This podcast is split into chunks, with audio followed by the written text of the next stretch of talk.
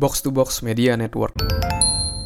Hai, saya Andreas Purdes dan pada podcast kali ini saya mau sharing gimana caranya mengatasi bos atau atasan yang kurang koordinasi. Oke, dan ini saya menjawab pertanyaan dari Chandra Purpika, at Purpika ya. Jadi dia nanya kayak gini. Halo Bang Andre, Bang mau nanya dong, semoga dibahas di podcast. Jadi saya punya atasan baru, sekitar satu bulan jalan, tapi mereka kayak kurang sinkron instruksi yang diberikan dengan project yang diberikan sebelumnya. Mau negur nggak enak, tapi nanti kalau dilanjutin deviasi, dan ngerasa kayak sotoy gitu sih bang ini atasanku.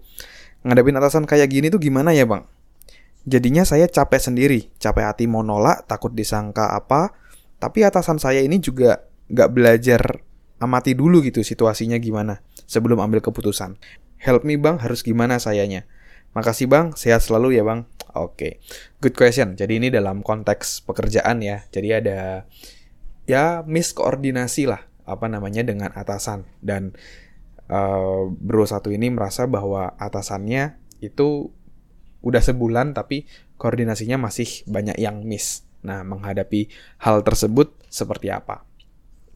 Dan memang untuk hal ini ini cukup penting ya untuk segera ditangani. Karena kalau misalnya kita kerjasama gitu ya dan ternyata dan kita tahu nih bahwa instruksi yang diberikan itu nggak sinkron dengan sebelumnya.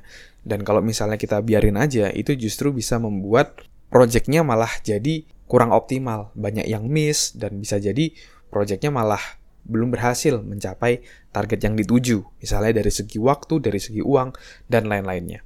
Oke, nah maka dari itu uh, kita harus bisa satu yang namanya fokus solusi.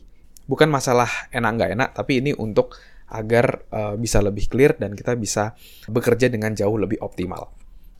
Nah, lalu gimana caranya kita bisa mengkomunikasikan kepada atasan kita? Kalau kita bingung cara negurnya, kalau misalnya uh, kita nggak terlalu jauh gitu ya, misalnya dari senioritas kita ya so-so lah dengan dia gitu ya kurang lebih sama mungkin kita bisa ajak ngobrol dengan baik gitu ya. Yang paling penting kita bisa mengajak ngobrol dengan asertif ya. Asertif itu bukan agresif di mana kita menyalahkan dia karena komunikasinya kurang atau kita pasif ya. Diem aja. Tapi asertif ini di, di tengah-tengah di mana kita bisa mengkomunikasikan namun tidak agresif dan bisa diterima.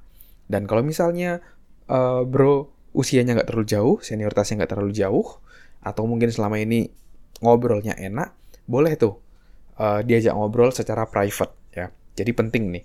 Jadi memberikan feedback bukan di publik ya, tapi secara private. Karena prinsipnya adalah ketika kita mau memberikan feedback, apa yang bisa diimprove ataupun kasarannya kritik gitu ya, itu kita harus kasihnya di private ya.